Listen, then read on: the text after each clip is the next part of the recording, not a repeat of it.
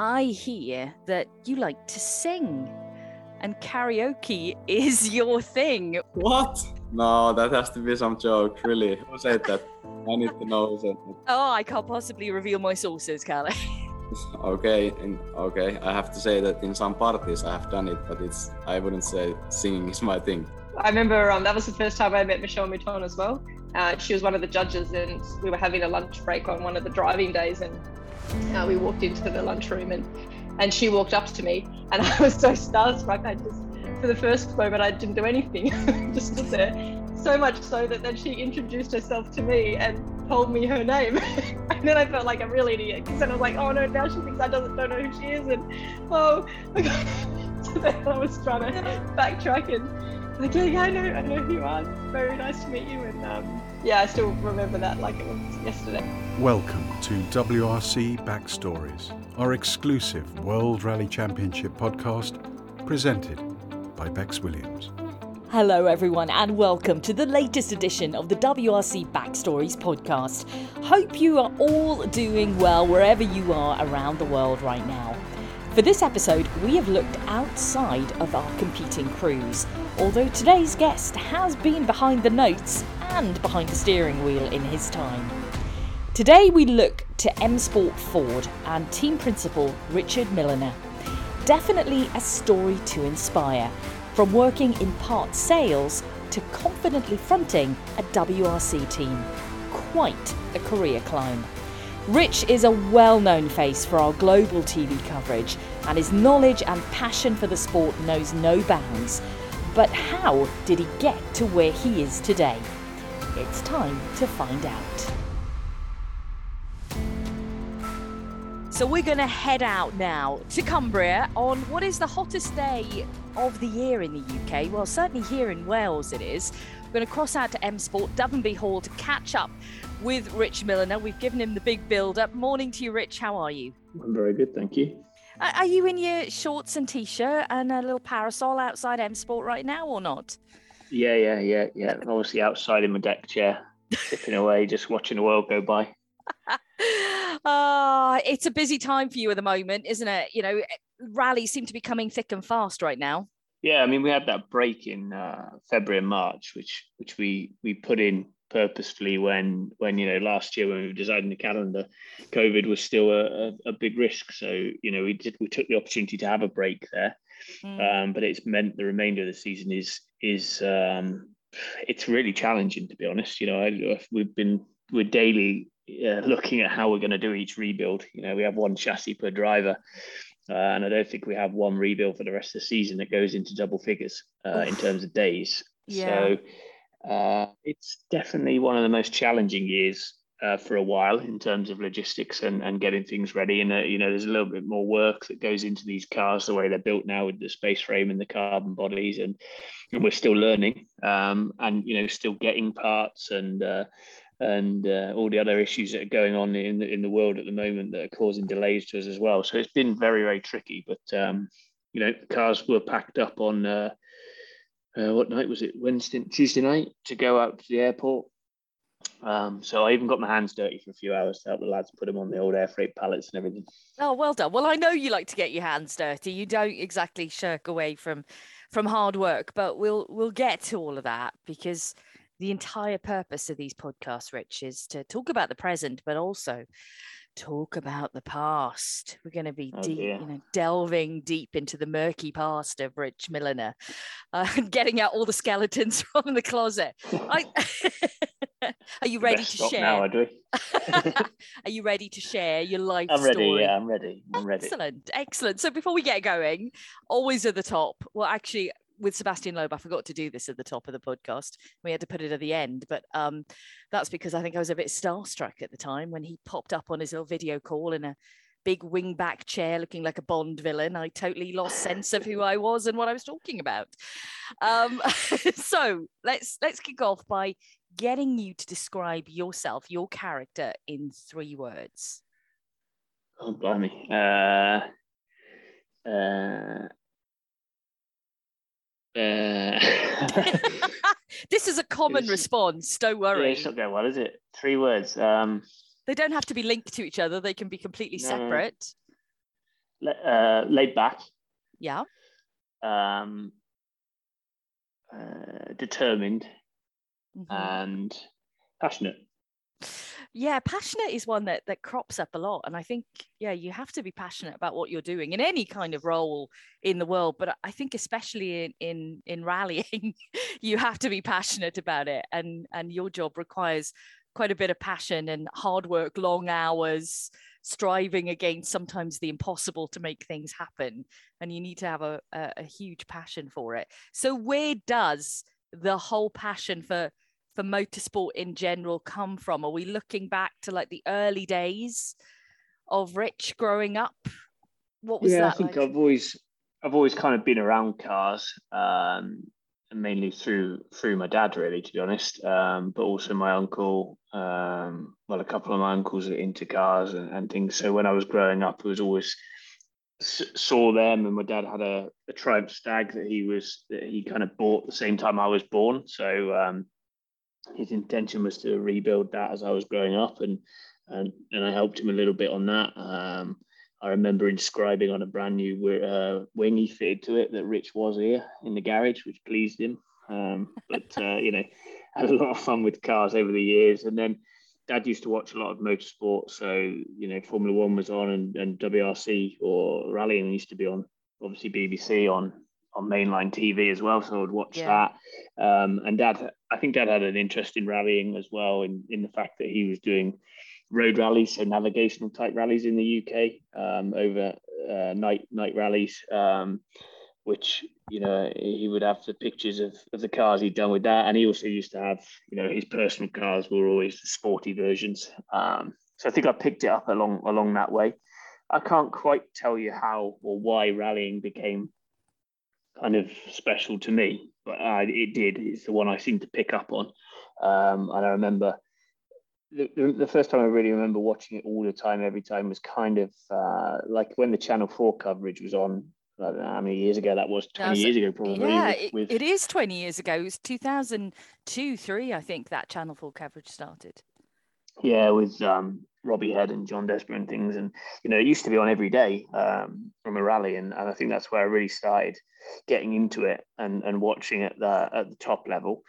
Um, and then I persuaded my dad to, to take me to Rally GB one year. And, um, and that's kind of really where I got the proper bug for it. Um, and, and then from there, we started competing with my dad to begin with. And then and then as I went to university, competed, you know, with my on my own a little bit more with with new people that I'd met, and it kind of all um, sprung from there really. But yeah, cars, tractors, trucks. I was always really into into anything large machinery wise. So I've always just been a bit of a typical boy, I guess, in terms of that side of things. So I guess it all kind of came together in one, and rallying's the one I ended up choosing that I wanted to to well that, that was the best sport for me to watch and Yeah. now i'm lucky enough to do it as a job as well Now, I believe when you were younger, you had a, a go kart.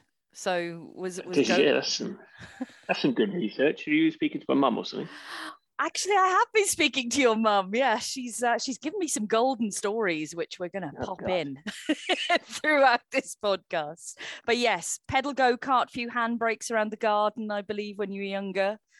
So yeah i certainly remember that i remember races with uh with friends or i don't think my brother was really into cars but i made him kind of we used to push each other around the house that we had as fast as we possibly could and see who could get the fastest times and then i think that probably turned to handbrake turns which I would still do now in cars just to be a bit of a typical young boy when you're, you're in a car. So I think I started learning handbrake turns from a young age, really.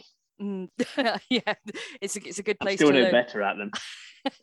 I've tried I've tried it three times and it's not ended well each time I've tried to do ha- but this is in a in a proper car not in a cart or anything and yeah it's, it's always been a bit of a mess so I think I might retire from even trying to do a handbrake turn again um eh, growing up so you know in school you say you, you were kind of you know typical boy into all the machinery cars you know anything I suppose mechanical what was what was school like for you because you know I I've known you now for what 15 years maybe and you know it pains me to say it but you're a pretty intelligent guy um Oh, I, I, kind of you. I can imagine i can imagine you were pretty good in school Uh, I wasn't a rule breaker, that's for sure. I think I got detention a couple of times in my life, but that was about it, really. Um, yeah.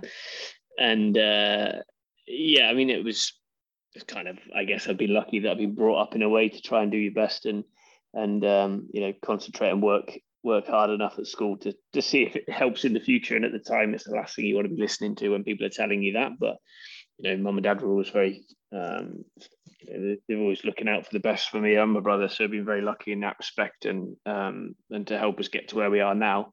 Um, but I, honestly, I didn't know what I wanted to do. That I think that was the biggest problem I had at school and and through university. Um, you know, I remember going home from from university and on the first year and wondering if it was even what I wanted to do. Did I wanted to change direction? Did it because I'd done a lot of farming and stuff, and that was still something I was really passionate about but knew that maybe it wasn't going to be a, a career that could help me, you know, really go too far because um, my direct family doesn't own any kind of farm, so that's very hard to get into. Um, but then at the same time, motorsport seemed very hard to get into, and it wasn't really an option. So, you know, I just did my best during the, those times, and um, yeah, just kind of did what interested me, which at the time was kind of graphic design, IT, uh, anything but maths. I'm still useless at maths, which many people tell me at work.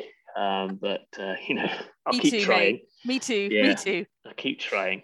Uh, you do use it more than you think, more than you joke about when you're at school. But uh, it's uh, that's something I struggle with, and unfortunately for me, my dad is absolute maths master, so he made it look very easy, and I didn't have a clue what was going on. Um, but uh, yeah, you know, it was a great it was a great time, and that was down in Bristol, and I spent a lot of time obviously with my family then in Bristol and in in Devon as well. So um, had a really nice kind of time during school, but it's a very long time ago now. Still seems like it's not that long ago, but it genuinely is a very long time ago. Talk to me about the farming because you know I've always known that you've had a massive interest in tractors. Whenever we've happened to see one on an event or, or something, you've you've always spurted out all the information about said tractor. And so it was your your auntie and your uncle's farm that you were heading to then in in Devon, and that's where the farming stuff comes from. Is that where the love comes from? Yeah, so it's my it's my mum's sister's uh, husband's farm, uh, and it's in North Devon, a place called uh, Mortehoe, which is just outside of a place called Woolacombe, which is a really really nice area of uh, of Devon. Looks across the water to, to where you are, pretty much. Okay, um, yeah. And uh, yeah, I remember going down. I think mum and dad were probably wanting rid of me at some point in a school holiday, so they suggested that maybe I could go down there and help out for a few days and see if it was something I enjoyed.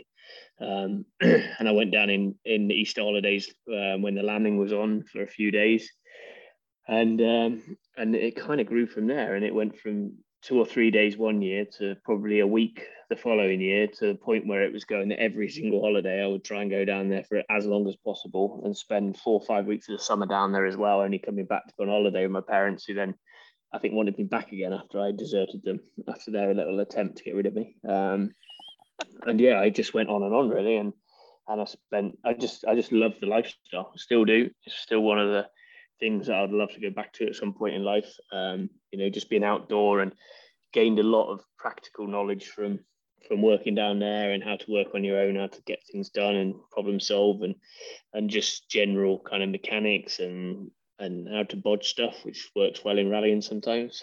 um, so you know, it was just such a yeah. I just really really love being down uh, in the out in the outdoors and, and doing that kind of work as well. I think I got a lot of pride from you know kind of working the land and all the the kind of things that go with that, and you know felt like you were doing something that was really helpful to to the uh, country and things like yeah. that. You know, it's a bit it's a bit cliche-ish, but you know, it's just something I really enjoyed and and being out there and then yeah tractors and driving tractors. I think i, I just enjoy driving any anyway. Just love driving whatever it might be.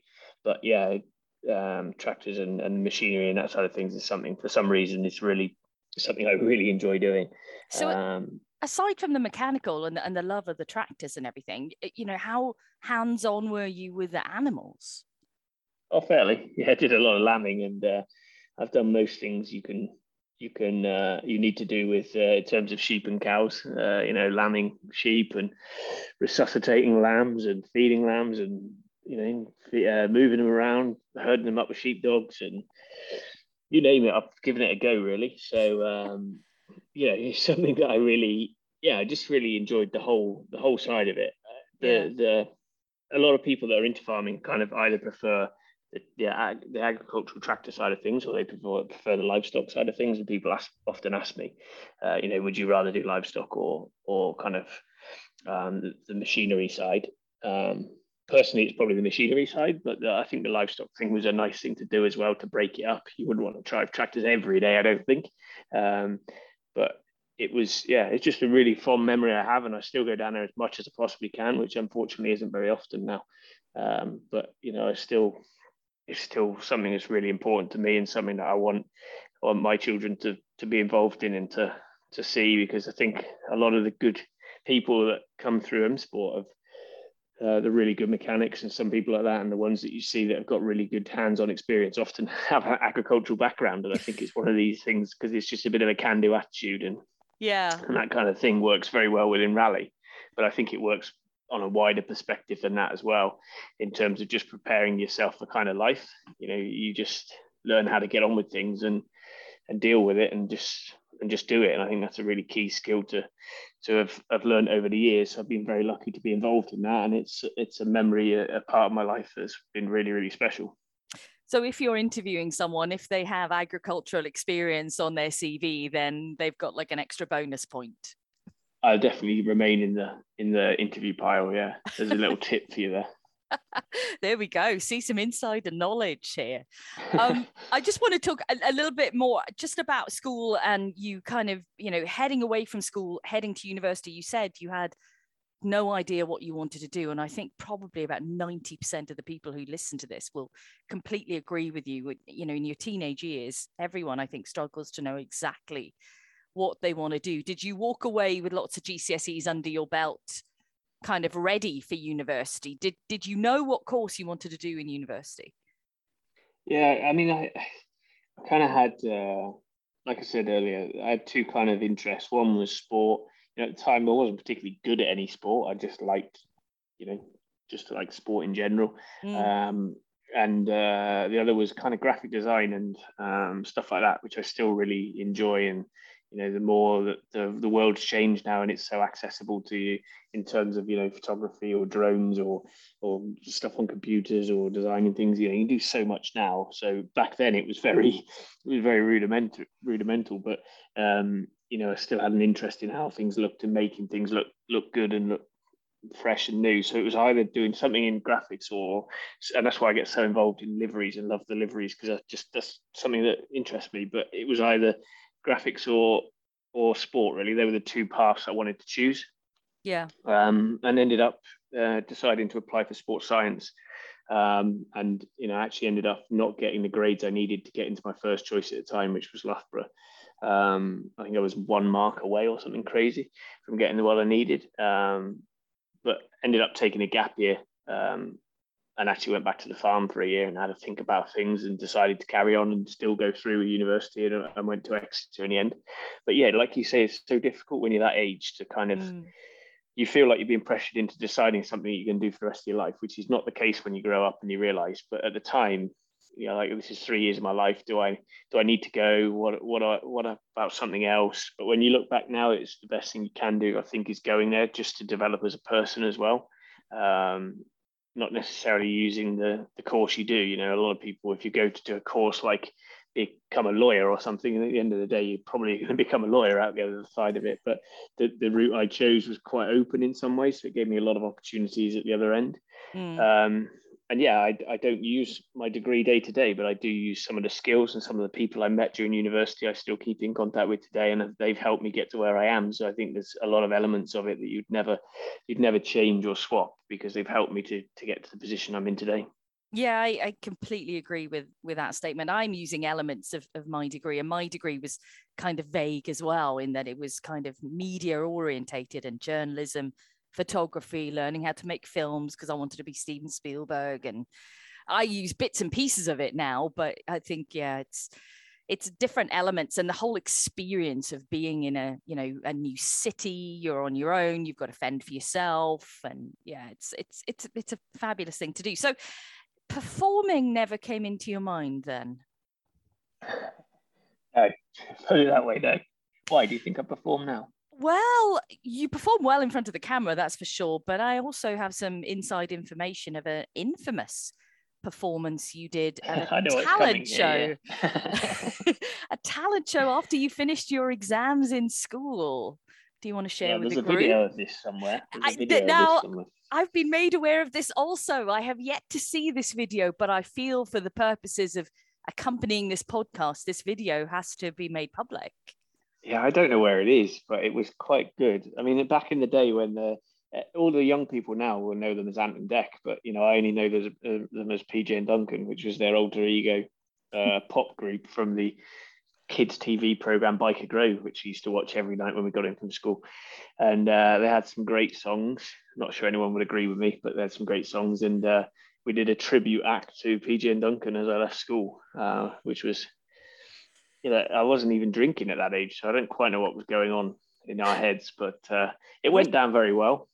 I'm sure it did. I'm just I'm trying to picture you in like kind of baggy because this is what they were. They were, you know, for people who have no idea who these people are, they were in a you know teenage kind of program on the TV, and then they switched to being pop idols for for a couple of years. Uh, but they used to dress in these really baggy jeans and big shirts. So were you dressed the part? Did you have these big baggy jeans on and?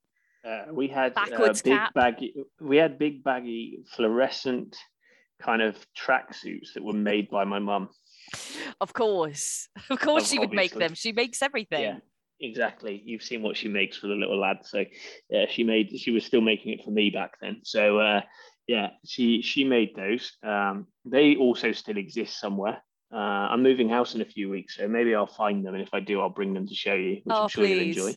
Please. Uh, yeah, they they exist, and there was also a, a performance on uh, a Saturday morning TV show called Live and Kicking where we won a competition because the football team I was in was so bad that we uh, we won a, a training competition with with Paul Ince, ex Liverpool player, Jamie Theakston, who was in goal, and presenting it. And that was the first time I ever did a piece to camera. Now that also exists as well. I must dig that one out because that's a good wow. one. We we need to see both of these. I was aware of the Paul Ince story. So you had to you won this competition by having to say in a few words why you needed a training session with Paul Ince. Yeah, I can still I can still remember it. It was like 20 words or less uh, around that or something. And it was back in the day where you didn't have telephones, so you had to send it in on a postcard. Uh, and it was something like top of the sportsmanship league, bottom of the football league, goals for five, goals against 128. Uh, please help. I think that's all it said. well, that is it is a cry for help, isn't it? And he did help. So yeah, did, yeah, yeah. I mean, you know, you have performing experience already before you were in front of the cameras in in rallying. I was just, you know, curious as to whether you wanted to pursue any of that, but obviously not. How did well, you? I mean, I think I think it's weird because I'm sure you've clearly spoken to my mum for quite a long time. These Ryanair flights back to Bristol are obviously a bad move uh, that you share with her. But um, I was probably, and she probably told you, I was one of the shyest people ever when I was younger. Uh, Yeah. And I wasn't any any good at speaking to people. Hated speaking to people, and um, you know, it's not until the last 10, 15 years of working in M Sport really that I've become a lot more confident in what I do. But um, yeah, it was very. It was. I always. I always used to find it very difficult to speak to strangers and things when I was younger. Um, but you know, over time you kind of grow with that, and I think that's something you can only develop. At, over time, you can't. You can't just um, press a switch and suddenly be okay and and seem more confident. You know, it's something that's taken a long time to get to where I am. But uh, yeah. yeah, I did t- tend to shy away from things, So- believe it or not. But I, it is kind of hard to believe because you seem so so confident and you know very self assured. So for people listening right now, listening to your to what you're saying now, your background, the sports science degree, not quite knowing exactly where you were going, and right now you're team principal at M Sport. That's quite the jump in 20 years, Give or take- give or- give or take, Rich. How did we? probably not what I expected. I'm sure it isn't, which makes it such a fantastic story. So you leave university. What happens next? Um, so I again still didn't know what I wanted to do. Um, wasn't even considering motorsport as a job, to be honest. At that point, it was something that I th- I'd looked into, kind of had a think about. I had this perception in my head that you'd have to be trained as a mechanic or an engineer or or business degree or something to have any chance. So I wasn't even contemplating it. Um, one thing I'd done when I was younger is I'd done some work experience with the police. I'd always uh, I'd always enjoyed television programs or anything about the police and and traffic police uh, in particular. Mm. Um, and I actually did some work experience with uh, one of my mum's friends' husbands, who was a traffic police and an armed policeman in Bristol. And so that was something I was really kind of thinking that could be a cool job as well. Uh, so I decided to apply. Um, I took another gap year after uni, by the way, and went back on the farm again. I couldn't quite give it up yet. Wow. But uh, then thought I needed to needed to do something. So so joined or tried to join um, the police in Southampton. Uh, went for a couple of their kind of recruitment drives and um, got through the first one okay. Got to the second one and unfortunately didn't get the the results of of uh, what I'd hoped, and then it meant that effectively they said that you wouldn't be able to qualify in this time, and it was very hard to get into police. It was a very small amount of intake versus applicants, so uh, I didn't really know what to do at that point. And then, you know, I was being pushed to try something different at least, and if I wanted to go back to farming afterwards, then absolutely no problem. But it was kind of all I'd known, so was the idea was to try it and, and see where we went, um, and um, kind of looked around and the only thing uh, I could find was well, it's not the only thing I could find, but I, somehow I stumbled across the M Sport website. Uh, I think it was after we'd been to watch Rally GB as well. Um, so what year was, was, that? What year was that Rally GB that you went to see? Uh, that was uh, it was the year that Colin uh, Colin won. Uh, no, sorry, the year that Colin had his big crash. So 2000. 2002. Oh, well, 2002. 2002. When he was battling for the championship and had a big crash. Yes. Yeah. Yeah yeah, so I've been to see oh, could that. Have been, no, and... could have been before that actually. Yeah, could have been 2000. Yeah, I think it was around 2000. And, yeah, and, yeah, um, you know, there's people, there's people there now that I remember watching from the other side of the fence. Malcolm being one, uh, Markko Märtin, um, I think was in the RS coloured Focus, the blue one, um, and and Dad had bought me a.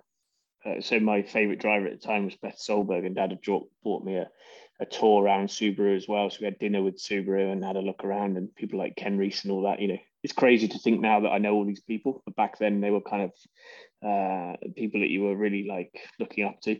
But yeah, I think from that I've looked started looking at some rallying jobs, and I actually did some work experience with another person I met from um, from my time at university, uh, a guy called Simon Robertson who worked at Mitsubishi, and uh, he'd he got me some work experience with Mitsubishi as well. So I've done three or four days with them um, uh, in the transmission department and shakedown and had a ride with David Higgins in the car and things like that. And and it was looking like I was going to get offered an opportunity to go and work for them as a mechanic. Um, and unfortunately, it seemed to be one of those things where something comes up and then another barrier comes in the way. And Mitsubishi pulled out of the championship shortly after they kind of said that they were interested in, in taking me on, which was a real shame and a bit of a blow. And I kind of thought, well, that was the opportunity and that's gone now. Um, but then ended up stumbling across the M Sport um, opportunity and website, and there was a job at M Sport to to come up with help with um, parts support for the Focus WRC at the time. So I applied and um, got an offer to come up for a, a trial um, but for me at the time, uh, like I said, I was quite shy. I hadn't really done much on my own. Um, and now I'm facing myself with a potential 300 mile drive north um, to a little place called Cockermouth, never heard of, uh, didn't even know where it was, and, and kind of set out uh, on my own. Um, but I came up for a trial, did three days, was kind of blown away by the fact that you walk into a workshop and you're with all these World Rally cars and, you know, all this this team that you see on the television you're now helping out.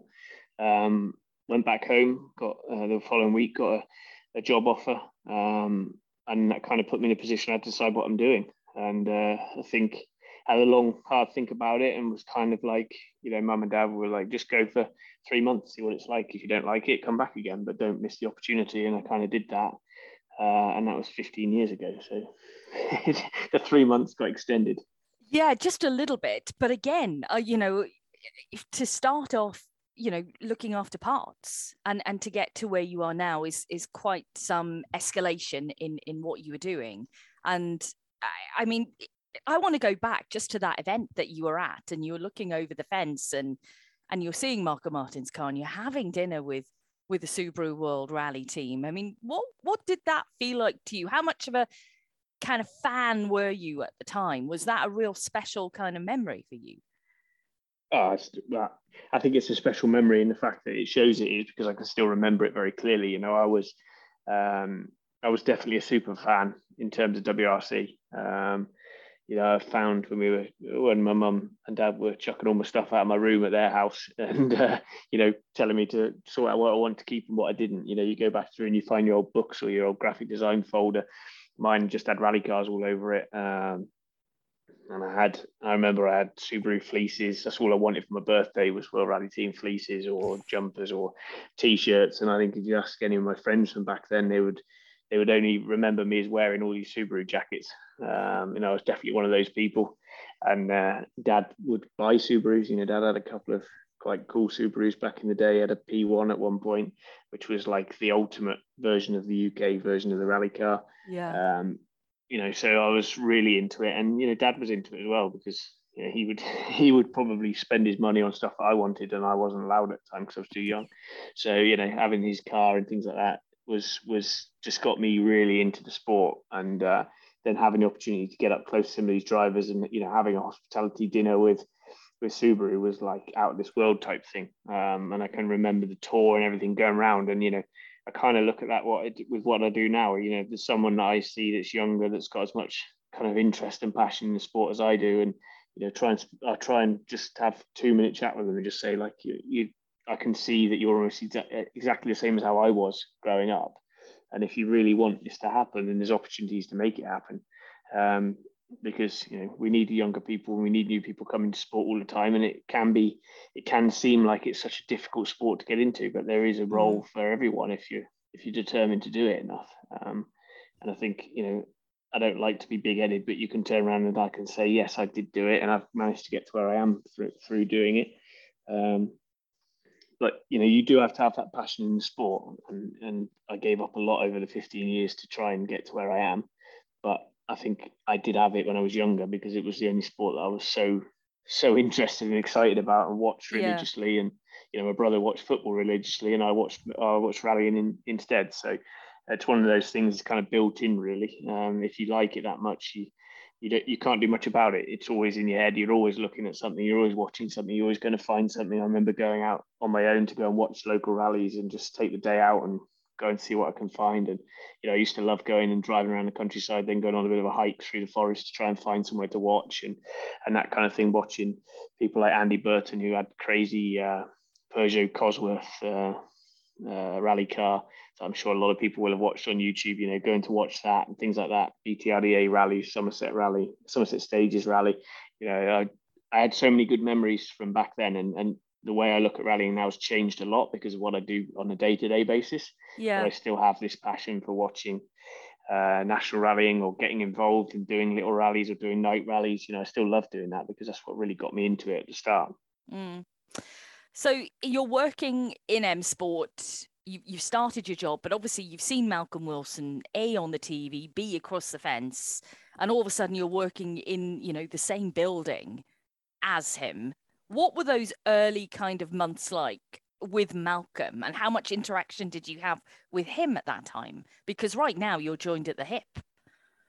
Yeah, it was very different when I joined. You know, uh, he was he was very much focused and, and working hard on running the, the World Rally team at the time, which were doing very well. And, you know, the part side of things was a really exciting part of the business, which was growing. Um, yeah. But but my my kind of immediate bosses at the time, guy called Fraser Graham and, and Alistair Burnett, you know, were were busy doing their things um, and they were controlling that side of things. And actually, when I came to 2M Sport to start the job, my job already swapped because the guy who was uh, who was uh, working on the Fiesta ST sale, part sales at the time uh, was a, a, lad called Tom Krausick who is back at M Sport now, but he was he fell off his mountain bike and broke his back, so was off uh, was off work for best part of a year. So when I turned up, they they had a hole that needed filling. So I went from working on potentially going to work on Focus parts to working on Fiesta ST parts, which was in the same office, mm. but we were the sales office, and Malcolm would come round and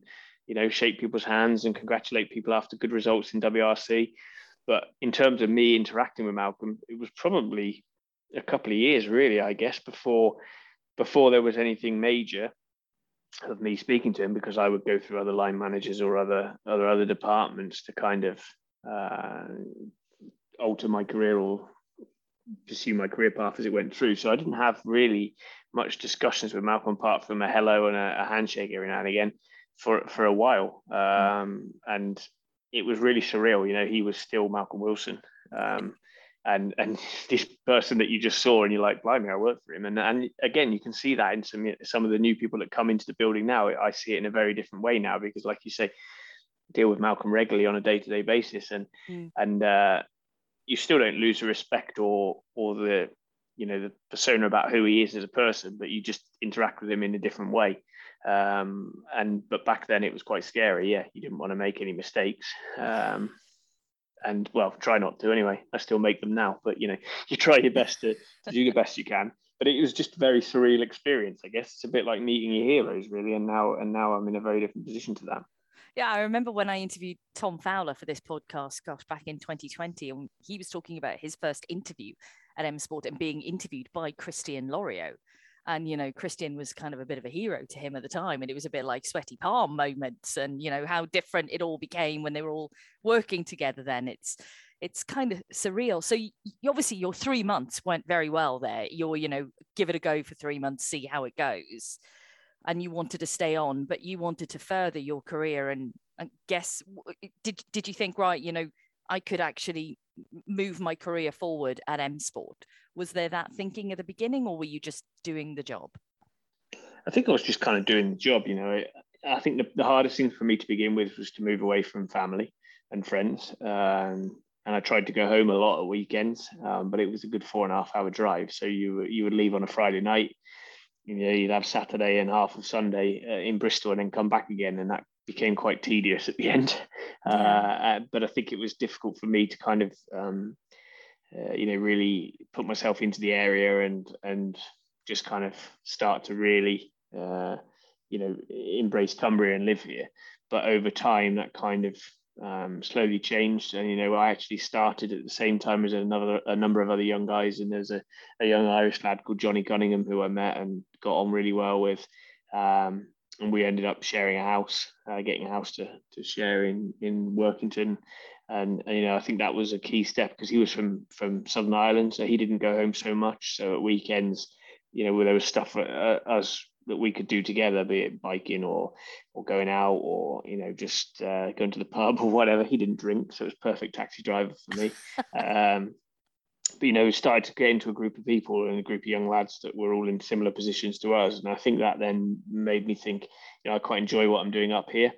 I didn't have any real idea of where it was going to go, what was going to happen. But you know, for the first three months, I think you're still taking everything in. So you have no you have no kind of thoughts about career progression. You're just thinking, mm. this is quite a cool job, quite like this. Um, you know, there might be some opportunities to travel. And I, I kind of the way I work my life is look at little steps, like what's the next little goal I want to complete. And I think when I first started, it was like, right, get into the job, and it'd be great if I could go on a even a, like an Irish uh, Irish event with M Sport or a British Championship event or whatever. And then the next one might be to go on a World Championship event and so on.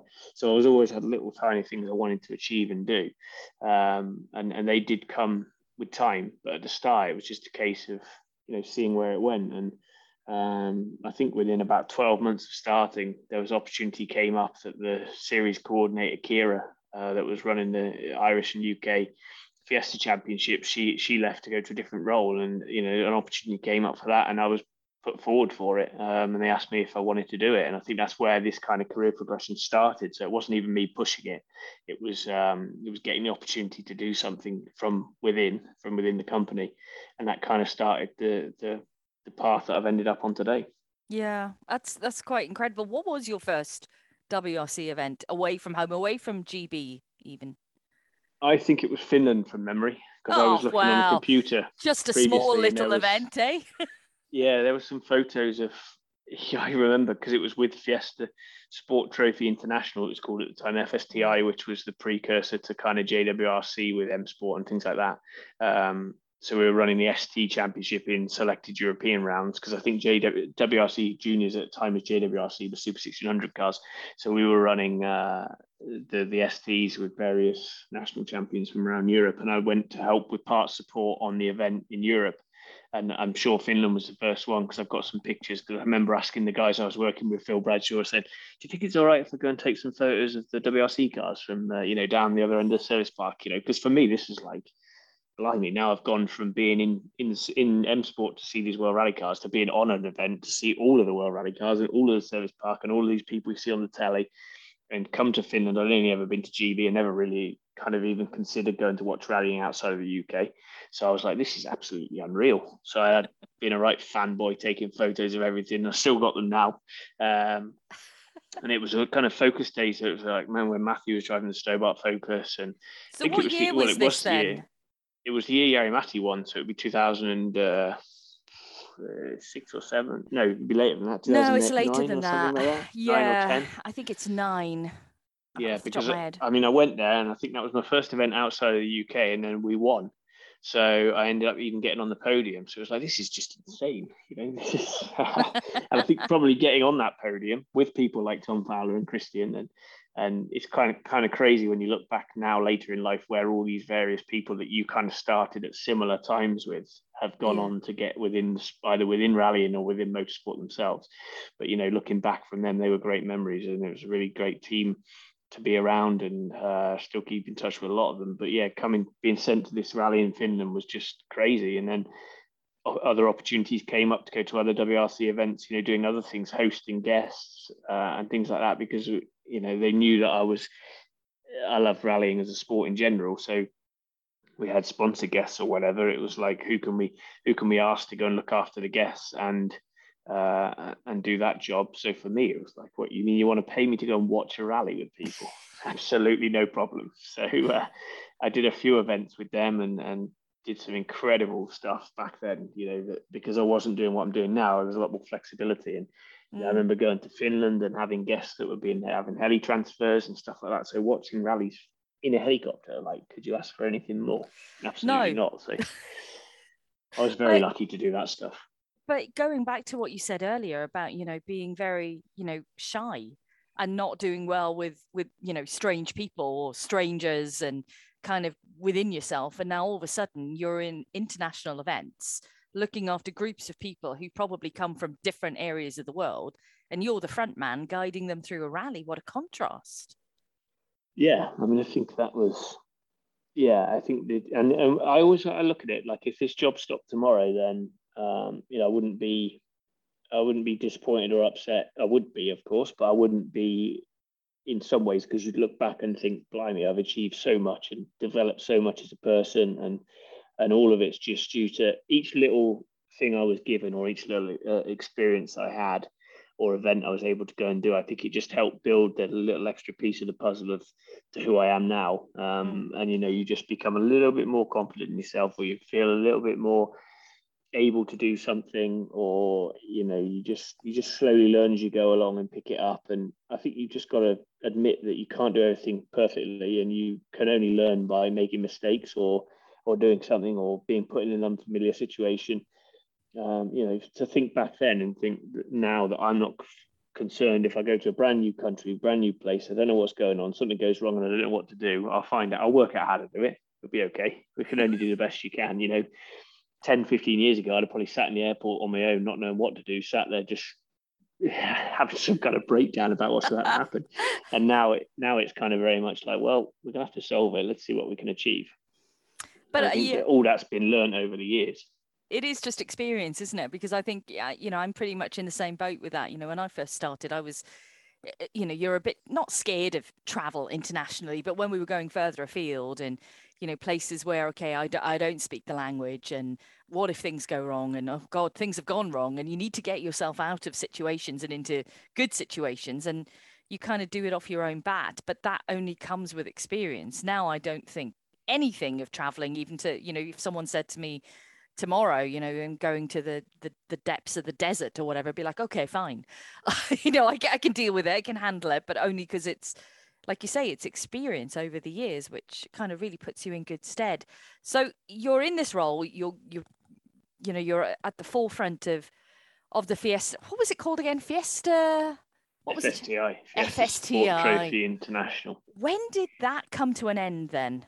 Because I remember that championship fondly and all the, you know, the different elements or different drivers from around the world that used to compete in that. But when did it disappear? Uh, you're testing my knowledge now as well. I think it. I think it carried on for quite a while, and then, yeah. like I say, JWRC was Super 1600s, and then we introduced SWRC, which was Super uh, 2000 yes. WRC Championship, and then and then the JWRC moved out of Super 1600s and went to Citroens for a while um, with the C2, I think it was, and, and things like that, and then you know, we still had that that Fiesta, um, but then we introduced. I'm pretty sure it was like JWRC when we when we released the first R2 car, kind of mm. came back towards M Sport. So there were still cars competing in um, WRC um, from M Sport in different categories, and I got involved in more and more of that. Uh, you know, helping with parts support on events for the Super 2000 cars, uh, and, and later on, obviously, Rally 2 cars or R5 as they were known then, but the other job I was doing back in the UK was coordinator, like I say, for the UK and Irish Championship. And um, so I was putting together the press releases, writing press releases, doing all the movement schedules, the prizes, the prize givings, and you know met some a lot of people through those ranks that are still competing today. You know, Craig, Elfyn, um, you know, uh, uh, Alastair Fisher. Yeah. Uh, there was there was loads of people went through the UK ranks that have gone on to do very very well. Um, and I think that's really kind of I enjoyed that because I was going to Ireland and going to UK on my own with a with a transit with parts in, kind of doing everything, uh, writing the theme tune, singing the theme tune as I say as I used to say type thing, and you know people would come with me and Andrew Wheatley and Chris Williams, technical director now, and you know they would come and do the scrutineering, and they were just little events that were like quite low low stress, but really exciting and really good to be involved with this competitive one make championship that people were were really interested in, and you know that helped develop things a lot, and then that turned into going forward to do more of the sales stuff with the like I say the Super 2000, mm. the R5, and then WRC as well. So kind of all started to gather momentum very quickly from that point it was it was exciting times um, for you. I, I, can imagine. I mean, what was it like? Because you came in contact with so many, you know, incredible drivers at your time at M Sport. Because Marcus was still there when you were there, right? Yes. Yeah. So yeah. I didn't really know people like Marcus. I didn't really know Mikko that well. Uh, unfortunately, I never got an opportunity to work or really meet Colin. Um, so those people were still like these rally gods, even when, when they were in the team, you know, Marcus and Mikko were in the team, never really met them or saw them or spoke to them because I wasn't involved in that part of the team. And they were still very much like these, yeah, like I say, these gods. So haven't dealt with them at all for a long time. So uh, although I knew of them and nowadays yes, I could speak to any of them now, but that took a long time. I'm trying to think who the first real drivers I had involvement with were uh, in terms of WRC. It was probably Mikko at the end of his career, Petter when he came back to us a little bit, um, and then customer and Pet- drivers at the time. And Petter was the hero. Petter was the original hero. So he comes to M Sport. That must have been like a bit of a bing, bing, bing, bing.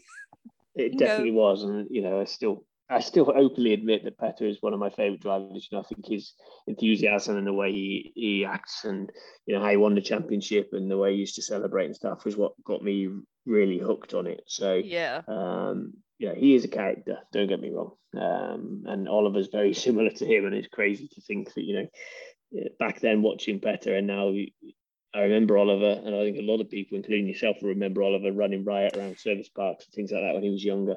Oh, so it's, ah, it's worse than that, Rich. I held him in my arms as a baby. That's you, you know. That's how old you really are. I know, I know. No one, no one really knows my true age. I'm like a kind of Chinese dragon. You'll never really know. but yeah, getting Petter back was, you know, that was crazy, really, because like you say, he was still a hero to me, and and um, you know, not someone I really worked with in the team in close in a close relationship. So, you know, him him being there was fantastic. And then, you know, we had the, the younger customer drivers coming through the ranks. So, you know, people like Hayden, like Mads, like uh, who else did we have in times back then? You know, when I start to look back through some of my files from 2015 onwards, a number of different drivers we've dealt with is incredible. Yeah. Um, and you forget how many people have come through M Sport as customer drivers or one offs or or gone on to make a career or anything. So oh, oh, Thierry Neuville kind of is the one that spring springs to mind. Uh, But you're right, there's so many. If you had to look back, you'd have a huge list, wouldn't you? oh, Evgeny Novikov, he created some great stories. Put it that way, you know, he was he was a hell of a character. Um, but you know, uh, Craig, Elfyn, um, Eric Camilli, you know, you know, they're more the, the modern ones. Going back and looking, you know, when we used to have Kuipers, uh, uh, Rennie and Dennis, and Yeah. uh, the Munchi's team, and there's just endless amounts. And I keep, I kind of keep little things from each rally, whether it be like livery mock-ups that we did or little stickers or anything and I just keep them in a box you know. I think Yeah. one day when I look back and I decide to calm down a bit and do less traveling then you know you look back and have all these memories. It'll only really be relevant to to probably me but just all these things that you're involved in and stuff like that. You know I even collect uh, like programs and stuff from events now because you know you look through it and it says team principal for M Sport with my name against it and that's like that's just mad you know. So keep little things there so that when I can look back one day and and Alfie's grown up and his dad's embarrassing, I can at least show him those and then uh, you know and that kind of stuff. So yeah, it's been it's just every day you do have to pinch yourself a little bit. You're kind of doing what you always dreamt would you would want to do. Um, but yeah, I've worked with so many people over the years. Um, so it's been meeting your heroes is, is sometimes one of the worst things to do and the best things to do. But the majority of times it's been really, really incredible for me. And it still goes on, you know, working with Loeb in January in Monte Carlo this year. He's someone I'd never spoken to because he was never in the team when I was there. Um, so I'd never had the this opportunity with someone like him, and he was kind of on that little list of like, what would I like to do next? And, you know, work with Loeb would have been on that list, and now I can kind of say I've done that as well. So you know, just keep setting myself little targets, little challenges in the future that I try to work towards because I think it keeps you focused as well. I think that's brilliant advice. We'll talk about Loeb in a bit more detail in a while. Talk to me about the step up from where you were with all the Fiesta stuff to where you are now in that in the past kind of 10 years. How has this all come about? So I think the next step, logical step, was to go from from the Fiesta Sport Trophy or the the Rally R2 cars, the, you know, which was Rally Four, as we talk about now, the two-wheel drive cars.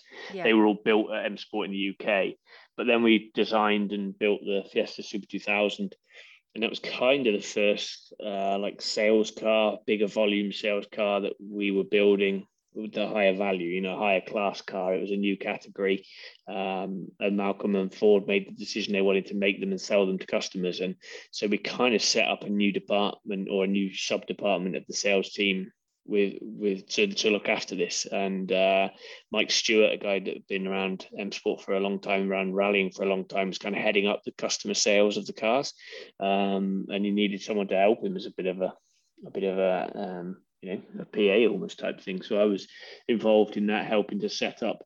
Um, you know the technical bulletins, uh, the handover documents, make sure the invoicing was correct, make sure the parts orders were correct, and kind of just keep an overall administrative view on the whole project. Mm. Um, and then that grew slightly into going on events to support with parts and do the stock control of the parts. And I had a couple of stillages, big metal stillages with parts in that we'd supply to people. And then I'd be kind of the go-to in between of the technical department and the customer, try and make sure we're doing that, record any kind of issues or things on event and feed that back internally and to the customer base.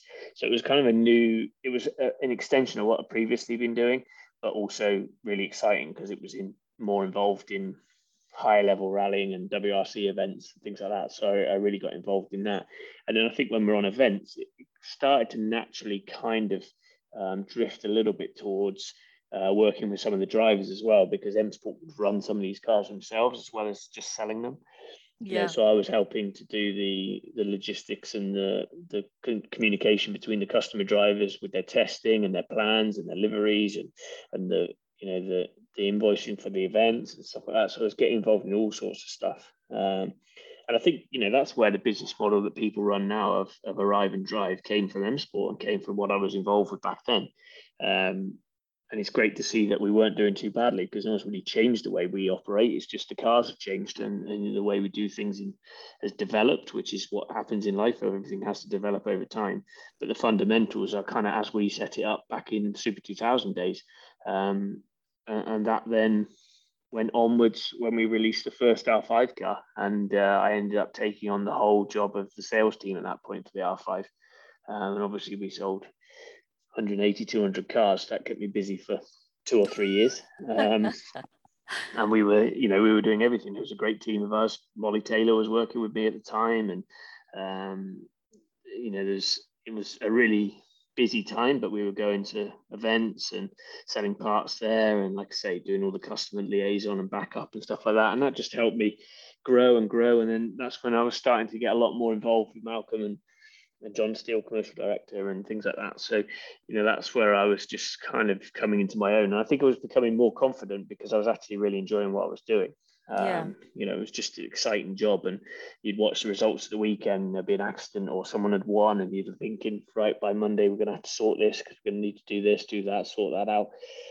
You know, you just, you just deeply immersed in this really exciting environment and you're, you're a pivotal role to all these people doing rallies. Um, and that's what kind of keeps you going and, and that's what i really enjoyed about it um, and it kind of kept developing from there really and went onwards to to do doing even more of the arrive and drive customer programs in wrc uh, and that's really what i was doing. And then malcolm asked me to kind of go and sit on some of the fia meetings and stuff like that. And then you start to meet this next group of people that are higher up again and you meet all these new faces and, and you kind of you know you just start to expand your network and and opportunities within M Sport came from that. And I think it was difficult for me because I am still quite young in some ways in what I'm doing as the role, um, and tended to be quite a lot younger than some of the others in those positions because you know they've taken years to get the experience they need to get to there. So yeah. I was definitely green green faced in some ways, uh, uh, green fingered, sorry, in some ways of that respect. And that can be difficult. I found, you know, there's no denying some people don't want to listen to younger people's views because they don't feel that uh, they've got the experience or the know-how to talk about, and I, I, respect that because some of the views and some of the ideas I come up with were probably a load of rubbish. Um, but some of them, to be fair, and, and again, I don't like to be big-headed, but some of the ideas I've come up with over time have gone forward and have been implemented, which again, I don't talk about, but in my head, I'm like, that's cool. You know, I suggested that and it's gone and, and happened. Um, but you know, it takes time, and there is a hierarchy in life, and you know, it's uh, to be a young person coming in and and trying to, uh, you know, put the. Um, I only say these things and do these things because I'm passionate about sport. I want the sport to go forward and keep developing. Yeah. Um, but yeah, it can be tricky when you're a younger person in in those kind of situations, and I think that's something I've learned over time as well, how to deal with that. And you know, you, fundamentally you need respect for everyone that you're around, especially people that have got more experience than, than me, which most of them. Um, but I will always put my point across, rightly or wrongly. but, uh, yeah, but I think that's a good thing about you because you are very innovative with with ideas and and thinking and it, it's i think it's the passion there that's that's behind it that's pushing it all forward and you have to make your voice heard because that is ultimately what is going to push everything in what we're doing forward, people have to speak up, whether they feel they've got the experience or not. Because you know you can be as old as the hills. It doesn't mean that you have the best ideas in the whole world. And being as young doesn't mean that you're you're very innovative. But I think it's a combination of of both elements. Did you find it intimidating, kind of moving into the upper hierarchy at first? Oh, massively. You know, you go to you go to FIA in Geneva or Paris and you sit in this room where they have a, a WRC commission meeting with all these people, the top people in the sport, some I knew, some I didn't know. Uh, you know, people like Michèle Mouton, Robert Reid, all these people that are like, blimey, you know, um, even getting the opportunity to speak at the time to people occasionally like Jean Todt or or things like that, you're like, this is a bit surreal, really. And mm. we're here to have a meeting. This isn't just a an autograph session. This is a proper meeting. Um, so I was like a rabbit in headlights at that point, and that was where I was very much maybe still felt I was more confident, but actually inside I didn't have a clue what was going on. I wouldn't say anything. I tried to just keep quiet and go. And and then you know, if I really thought there was something I was sure on, I would pluck up the courage to say it in the meeting. And it was people like Michelle Nandan at the time, and uh, Yves was there. um, you know, there was people that would go, yeah, no, we agree, and then that would just give you that little extra bit of like confidence. Sven Smeets yeah. from Volkswagen at the time, you know, and people like Sven got so much experience compared to what I had. He competed in WRC as a co-driver at the highest level for a number of years. Mm. Um, so, you know, I was very conscious about saying something that sounded stupid. But over time, you just kind of got used to it, and you would know when to say something and when not to say something. Um, but you learn a lot of a lot of skills. You know, it's not as easy as coming up with an idea and saying, "Why don't we implement this?" You know, there's often a lot of things in the background that don't allow it to happen quickly. And I still read fans' comments on the internet a lot and things like that because I think they what they say should be listened to because you know they they see the sport from a different side than maybe we do because we're so yeah. immersed into it. I agree. But there is reasoning why things take long time to implement and stuff like that. So I just like to try and learn one step at a time. And like I say, I don't want to. I've got one opportunity to do what I'm doing. You don't want to mess it up by being overconfident and cocky and coming across in a bad way, and people don't like you. You know, I think I try to do things in a slow but progressive manner, um, and just keep working at keep working at it, and hope that what I'm doing now will in the in the future in the long term see me be able to progress even further on from where I am. Uh, what that will be, I have no idea. But at the moment, it's kind of it's kind of just enjoy what I'm doing and try and move this sport forward as best as possible. Yeah, I, I, talk to me about um, obviously your Malcolm is kind of bringing you in on these meetings, relying on you a bit more heavily. At what point does he turn to you and say, you know, Rich, I want you to to be the team principal. I want you to be like the face on events and and the spokesperson on events, even though Malcolm is still there. Uh, maybe people don't know because they don't see him so much on the on the TV coverage. He's still there or on events, not every event, but he's there in the background. But you are the spokesperson out front and center.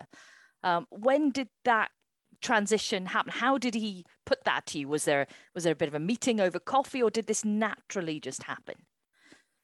Well, he didn't really. Uh, so what happened was that uh, yeah, we did incredibly well in in 2017, 2018 uh, mm-hmm. with Seb, um, and I was kind of I think I was working, you know, pretty personally. I think I was working fairly high up with Malcolm at the time during those two years, helping with mm. uh, a lot of the stuff going on.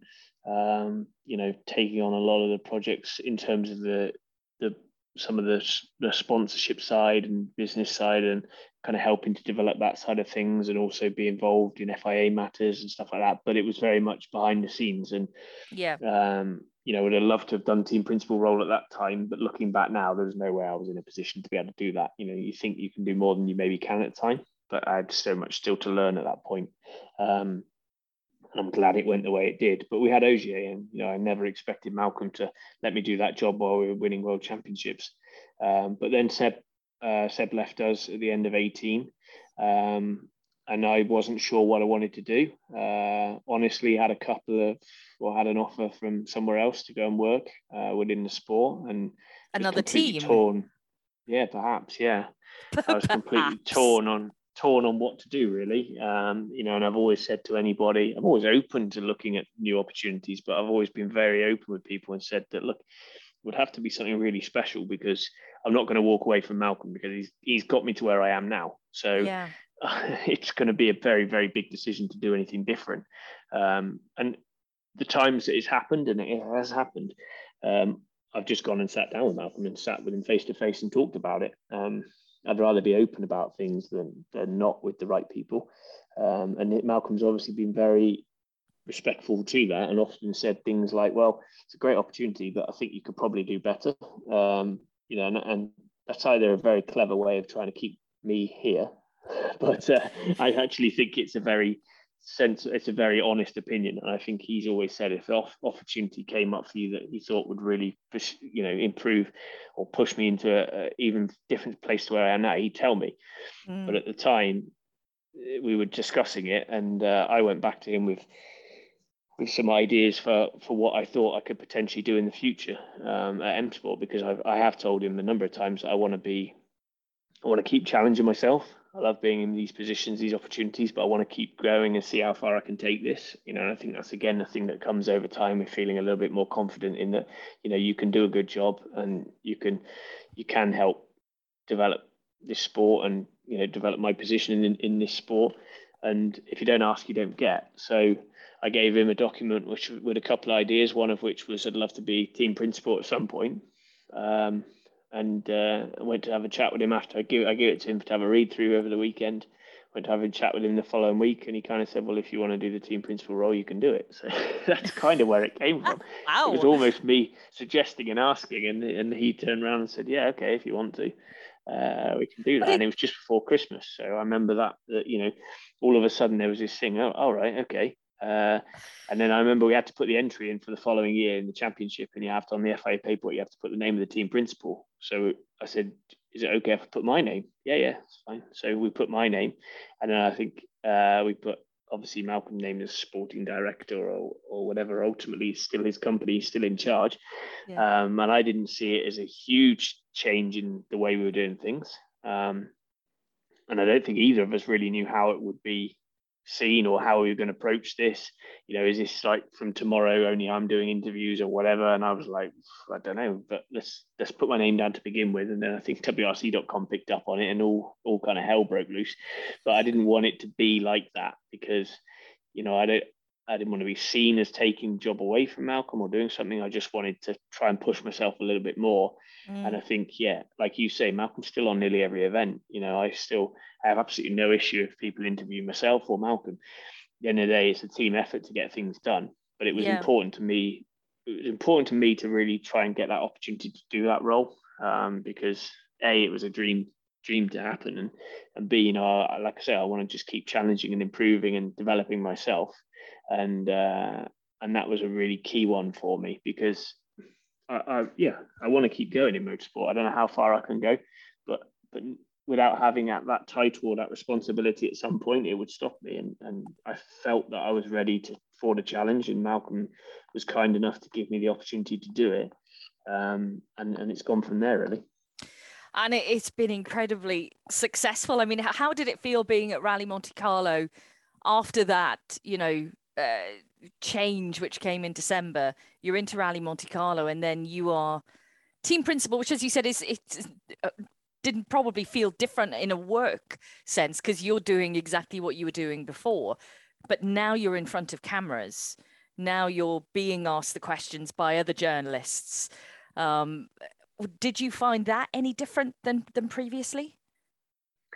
Yeah i found it quite awkward to be honest on that first monte carlo in in 19 because you know, Malcolm was the head of M, he's the face of M Sport, and that yeah. will never change. And you know, suddenly there's this kid that a lot of people know who I am, but maybe not spoke to me or didn't really know who I was, or like I say, going back to this thing of younger person, I still only want to speak to Malcolm. I don't want to speak to you. Look, that's fine. You know, I don't fall out with anybody over that kind of stuff. You know that, but I did was very any, much. Did anybody say that? Not to my face, no. But you know, I think you know that there's always people that feel you know that Malcolm's the only person they they can speak to. I have yeah total. I have no issue with that whatsoever. But my goal was to try and help Malcolm as well. Mm. You know, M Sport was growing massively, so give him an opportunity to focus on some other areas of the business, and I can help him with the rally side of the program. Um, and and if he didn't want to come to some rallies, then he knew that there was a team of people, and it's not just me. You know, just because I've got that role doesn't mean that the team runs because I'm there. The team runs because there's there's 60 people all doing their job to make it happen and i'm just maybe the spokesperson for the team at the time.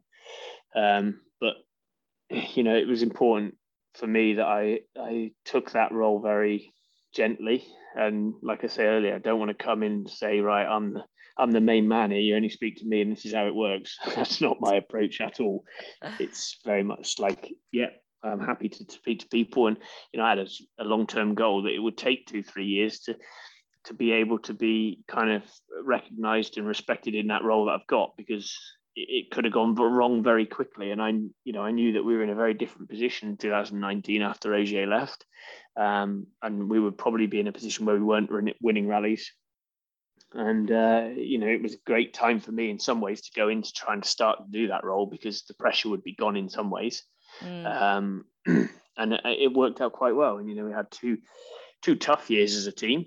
Um, and I remember doing a lot of interviews of, of talking about, you know, what chances we might have to do well. Um, and unfortunately, having a lot of rough results. Um, but again, that, that time period taught me a lot as well. And uh, I wouldn't change it. I wouldn't have wanted to come in and and had these good results or a victory or anything straight away because it give you a false sense of of where you are. And I think learning to deal with the, the difficult times is the best way to do it. And when the good times come, it's fantastic. But yeah. um, you know, it can't all be good times.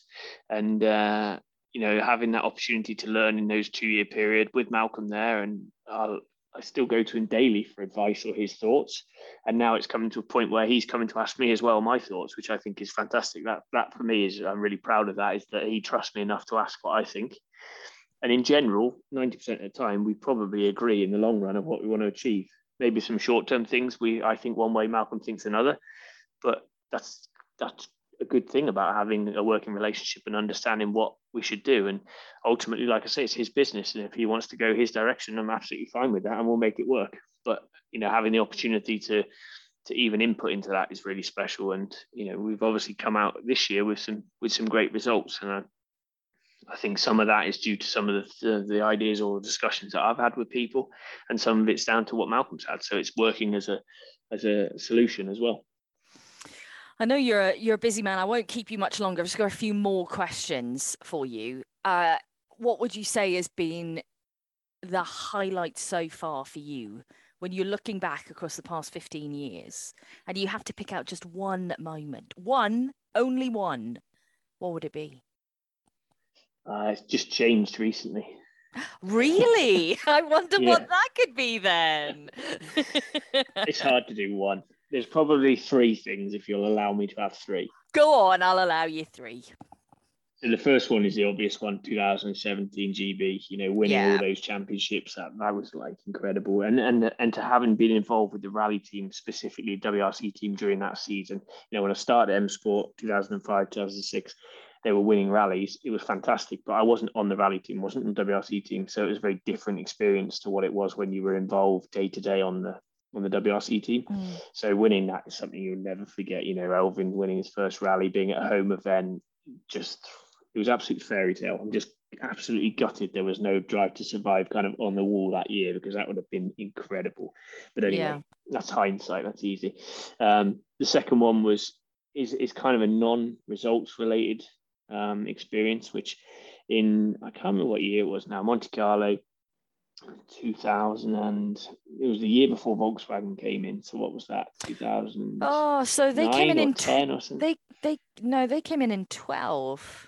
Did they not? 11. 12 or 13? 12 was there, wasn't that 12 their Skoda year and then they came in in 13 maybe? So it was the Skoda year um, because I remember Ogier was in the Skoda and it was also a time where WRC uh, the the promoter at the time had uh, I think gone bust or uh, uh, some yeah, financial yeah. issues. Yeah. So we ended up going to Monte Carlo with no timing and tracking um, That's right. system, and so there was no splits. And uh, I remember spending the entire weekend going around Monte Carlo taking splits in a helicopter. Now that for me is like that was the best weekend of my life, flying in the front of a helicopter, having been a man that enjoys uh, anything mechanical um, and actually quite a bit of a plane spotter and a and a helicopter spotter as well myself. Even now, when you ask the girls in the office, the first one to run to the window when they hear a low flying fighter jet is myself. To then quickly track it on the internet to see what it was, where it's going, and what it's been up to, and then going on Facebook to look at the photos of it that someone's took. But anyway, that's a bit sad. But um, I remember that so, year because we didn't have any timing, and I remember having because my math skills are not the best. But I remember Colin being at the stage ends and I had to ask for every time that was yeah. written on a timing board and then write it all down and try and work out overall times. It was, yeah, that was tough. Yeah, so what a memory that was. You know, one of the most iconic rallies ever, flying around, recording these times to help the team. Brilliant. Like that was just, it's just a memory I'll never forget. Um, just because of what it was, it was so special to see that kind of thing. And then the third one is obviously Monte Carlo this year. So, like I say, you know that that little chart I have in my head of what's the next challenge. You know, one was to eventually become team principal, got that. One was to, you know, then eventually win a rally as team principal, and you know that hadn't come for a good few years, and I wondered if it would or if we are going to have the opportunity. And then we managed to get this Loeb deal together, and I don't, I don't even think any of us thought realistically we would challenge for that win in Monte Carlo. It was a very outside possibility, but you know the when you think about it now, all the stuff that we were up against, who we were up against, and everything, we were like, blimey, this could be hard, but we could get a nice result at the end of it, and to to win it in the way that we did, and for me to be kind of seen as a team principal there, you know, it was obviously great to have Malcolm there as well, but you know that that for me is an incredible memory that effectively, I can say that as a team principal, we won Monte Carlo Rally with Sébastien Loeb on a debut of the new cars. I don't think I could make anything to beat that. No, that it, it was so special, and you know the way it was all done, the whole weekend was was fantastic. But the Loeb deal itself, I mean, there were there were rumours of the possibility of it of it happening the previous year. I can't imagine how much work must have gone in to actually seal that deal down. I, was Loeb, you know, massively receptive to it, receptive to it at first? Did he really want to do it? Because, you know, from from what I've the way I've spoken to him, and, and he was the last podcast, he wants to do everything. He wants to drive everything. He's got such a passion for it all still, um, and certainly for WRC. Was was it hard to twist his arm, or was he, you know, I'm up for this? So it was a deal that kind of went. It was a very long, winding deal, and it it really started with um, the discussions we were having with Red Bull, which had come from the partnership we managed to create with them with Adrian uh, and and Arnaud Duhamel at Red Bull. You know, I've been speaking to him a lot, and the the chance to kind of work together was was uh, kind of evolving all the way through our discussions. And you know, our driver lineup at the time was was changing direction all the time, and you know, we had this, well, we probably had about 55 different versions of what we could potentially do. and at the end of it, you know, it was right, what about, I think even maybe I suggested it. What do, what does Arne think about maybe seeing if Seb wanted to do something? And Malcolm was open for it because Malcolm had always said he'd love to work with Seb and um, and hadn't had that opportunity yet. And I think Seb had seen some video testing of our car and and then Arnaud put the offer to Seb, and then long, long story short, over all this time, we managed to make it work. But you know, there was obviously a lot of complications. Seb has a deal with with ProDrive for, for Dakar and Extreme E, and we had to, you know, respect that. And they have the agreement with him for the year, so we had to try and get permission to be able to run in Monte Carlo. And everywhere you look, it was like barrier after barrier. And I think I probably nearly gave up about ten times, but kept pursuing because I was like, now this could be such a fantastic story, regardless of the result. Just having him in mm. the car for the team, for the for for the mechanics, for the fans, for everything.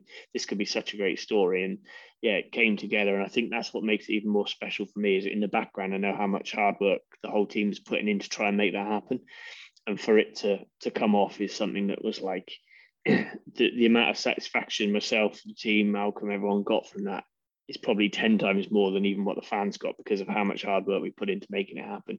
Um, but it was a proper team effort to get that to work. And, you know, one of those fairy tale stories. And whatever happens the rest of the season or whatever, you know, thinking back to that memory will be something really special. So, what is next on the Rich Millener target list then? Team principal ticked off, winning an event as a team principal with Loeb ticked off. What's next? well, I've got two lists because one's like rally related and one's normally related. And one one of my normal things was like to go in a in a in a fighter jet or something like that. But I got close in Estonia last year when Red Bull allowed me to go in one of their stunt planes, and that was mm. amazing. So now it's on that list. It's like going either the Red Arrows or a fighter jet. So if you can sort that for me, that'd be appreciated. Well, I did watch Top Gun last night, and not that I want to go in a fighter jet because I don't think I'd do well with the G force, but I, I can totally, yeah, I, I, I can see why you want to do it. and obviously, driving any kind of tractors, that's on every list. But uh, the rally list, I don't know, the rally list is getting quite difficult because I've, I've achieved a lot more than I ever expected. Um, you know, it'd be fantastic to be involved in a in a team and in this position for a team that wins a championship. Um, whether that happens or not is is anybody's guess. But I think I don't know the next. Uh, like I said right at the start, I would still love to continue developing in motorsport, and I'm aware that you know I've only worked in one kind of form of motorsport, which is rally. Um, and you know, there's other opportunities, there's other great series, there's new ones, evolving ones, all sorts. So, I think uh, it would be. I would love to be a, a team principal in in um, you know maybe another form of motorsport in years to come, um, and just try and have a bit of a varied or a wider uh, range of skills from from different areas of areas of motorsport because I think you learn a lot from rally. But if you yeah. were to go to a circuit based role, it would be very different. Um, I think my passion will always be rally, um, but but I'd love to learn to take some of the skills I've learned here to do a, a different series one day. Um, and you know that may come through an opportunity here at M Sport because there's there's more than one program running out of these buildings, yeah. or it may come from opportunity externally. Um, who knows? But you know, just take one day at a time. Really, I don't plan too much. I have in the back of my mind that's what I'd like to achieve. I'm sure I can achieve it somehow, someday. But you know, all my opportunities have honestly come through just working hard and seeing what I can, uh, what comes from it. It's not really me looking. I've never looked for anything really. Just being kind of uh, presented opportunities which I've taken. Um, and that's kind of the way I have the outlook. Really, is is I'm not going to go looking for things, but you know, I think if I can get results of the position I'm doing, work hard to do that, then you know opportunities do appear. So let's wait and see what happens really. And if the right one comes, then who knows? But at the moment, I'm really happy that you know I'm doing this role in a really what I see as exciting era of WRC. Um, it is an and, exciting and... era, isn't it? I, I think it is. I've I've got one final question for you with regards to WRC and the future. I mean, you are a very innovative, forward-thinking person. What do you see as the immediate future for the WRC, not just in our technical side, but in everything, because you're across. I have opinions on, on, on everything that we do from from the television coverage even I know that you you know have a very kind of firm opinion on, on what we do there. And that's changed radically from from the way it was when you came into the championship. What do you see as the immediate future moving forward? Yeah I think it's split two sides. You know technically wise you know we've got to be aware and we've got to be reactive to the requirement for being a cleaner sport and um, pushing forward technology. And a lot of uh, championships are obviously looking at electric full electric for me it's imperative the dna of rally the the way we do the sport the way we go to stages and see all these different places and operate over a large area doesn't change um, in the immediate future now there isn't electric technologies we can see that can allow us to do that hybrid's a fantastic first step. Um, and over the next few years, we need to look at how we develop that as well to bring in more more fuel options, uh, technology options that allow us to continue to just to run the sport as it is, but in a cleaner way, but also have a wider outlook on the sport. You know, let's let's be factual here. The emissions from the cars are a very small part of the emissions from the sport. Um, I think the the whole sport needs looked at as how we can be cleaner. You know, do we cap the number of people we take on rallies so that we take less people abroad, so we have less carbon emissions, less flights, less fuel, less things like that? Do we look at uh, you know how do we how do we maybe get the fans to and from the events with less uh, emissions or less impact to the environment? Um, you know, we need to look at this globally. Uh, you know, each team has a very different way of setting up on events. Uh, ours is very small. Some of the others are are um, very different. Um, should we have something that is the same for everybody? Should the country supply the setup, service area setup, so we're not moving extra equipment around?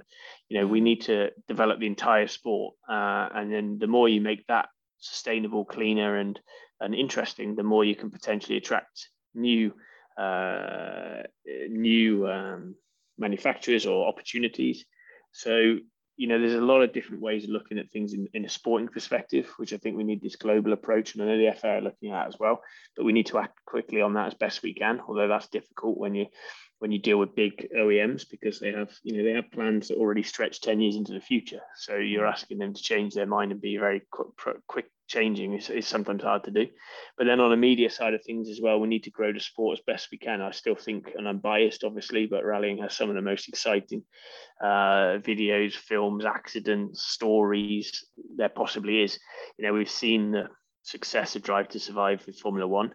Yeah. Um, we'd have to be very careful we don't do a carbon copy of that because yes, it would work, but it would probably only have a limited appeal. But you know, I think people love to watch sport for the background stories. Yeah, um, I agree. You know, I watch a lot of sport myself, and yes, some of it I'll sit down and watch fully. Some of it I'll just catch up on the results in the evening for five minutes. But if there's a documentary on sport and something I've looked at the results of, but I want to watch the background stuff, you know, I'll be watching that. Um, watched Drive to Survive, obviously, like everybody else. And I believe that I very much like watching my golf. And I believe the PGA Tour have done one with some of their players in the back rooms. And that's something I'm really excited to see because you never really see any of the background material on golf. And it's becoming a huge sport for younger people. But I feel rallying's the same. You know, everybody sees the stories we do on the events, but no one sees the stuff in the background. No one sees how difficult it is for us to rebuild these cars and send them to Kenya and then get them mm. back again and rebuild and send them away engineers will often be very um, you know, very careful about what they show, what they see. They don't want to let anything out there that might be seen by another team or whatever. But for me, it's like we have to be so open, you know, just let people in and see what we're doing. It's exciting, it's interesting. The more excitement and interest we get, the more opportunity to grow the sport. If we want to be a closed door, we've only got a finite way of growing the sport. So we've got to be more open about it. I am totally with you on that. And I, I would love to see something like Drive to Survive. But my, my one fear is the teams won't be open because we already have experience of that with All Live and that's, trying that's where to... I think we have to be, you know, that has to come from the very top that the regulations state that you must allow this access. Yeah. You know, we have to think bigger than saying to the teams, is it okay if we do this? Because if you're given an option, you'll say no yeah. unless you have someone that really wants to push it. And I can say, well, you can have access to elements of it. I'll let you. You can have access to to myself, to the media guys, to the drivers, all you want. Engineers is going to be hard, but that's what people want to watch. But we yeah. have to we have to force it as part of the rules. You know, Formula One have pretty much done that. You know, they they they have rules in their regulations that mean some things can't be hidden. You know, you can't put barriers up in front of the cars in the race weekends. You can't hide anything and you know there's still all these different divides in the performances of the team. So yes at the time it's interesting and it could be seen as difficult but the the the, the filming doesn't go out until the end of the year anyway. Yeah. so you're not missing much but we've just got to be more forceful and have a goal and a direction of what we want. And I fully appreciate we've got to take into account the uh, you know the the um the viewpoints of the different perspectives and parts of the team. But ultimately without fans we don't have a sport so we can't shut them out and fans expect behind the scene footage at the moment, and we don't have that. So I'd love to find yeah. a way that that happens. Yeah, me too. Good. Well, I'm leaving that in your hands because I think you're safe to carry that forward. To be honest, uh, okay. you'll get that. You'll get that sorted. You've got everything I'll else ticked done. off on your yeah. list, so uh, just add it to the Rich Millener list of things to do, and I think we can all be safe in the knowledge that it will happen at some point. Rich, it's I'll been try. an absolute pleasure to talk to you and and hear your story. I think it's one of the most fascinating in the service park, and it, I think it is a proper inspiration for people out there who want to work in motorsport. They're not sure what they want to do, but just getting in there, getting started, and and look what you've achieved over your years with huge hard work. But what an inspiration it is. So yeah, thank you for sharing it with me. No, no, uh, not a problem at all. And yeah, I'm very, I'm very lucky in what I've achieved. But that is my story to a lot of people, and it's very cliche and a bit. I find a bit awkward saying it, but you know, if you really want to do it, then there is ways to achieve what you want to get to. Um, but yeah, I gave a lot of sacrifice up. I went to hundreds of events over the last few years and didn't have much of a social life back at home. But you know, life kind of worked itself out, and I'm very lucky now. I have a uh, you know a great partner who I met at M Sport and a little boy as well. So you know, it's all going very well. But if you really want to achieve it and do as best you can, then it's it's it's it's there for the taking. It is indeed, mate. Have a, a great rest of your weekend, and I will see you at the Safari Rally. Indeed, see you in a few days. For more great World Rally Championship content, head to WRC Plus with its thousands of hours of archive footage and exclusive live programming, event review shows, and extensive onboards. Special features too on some of the legends of the sport. This is all available at WRCPlus.com, the digital online home of the World Rally Championship.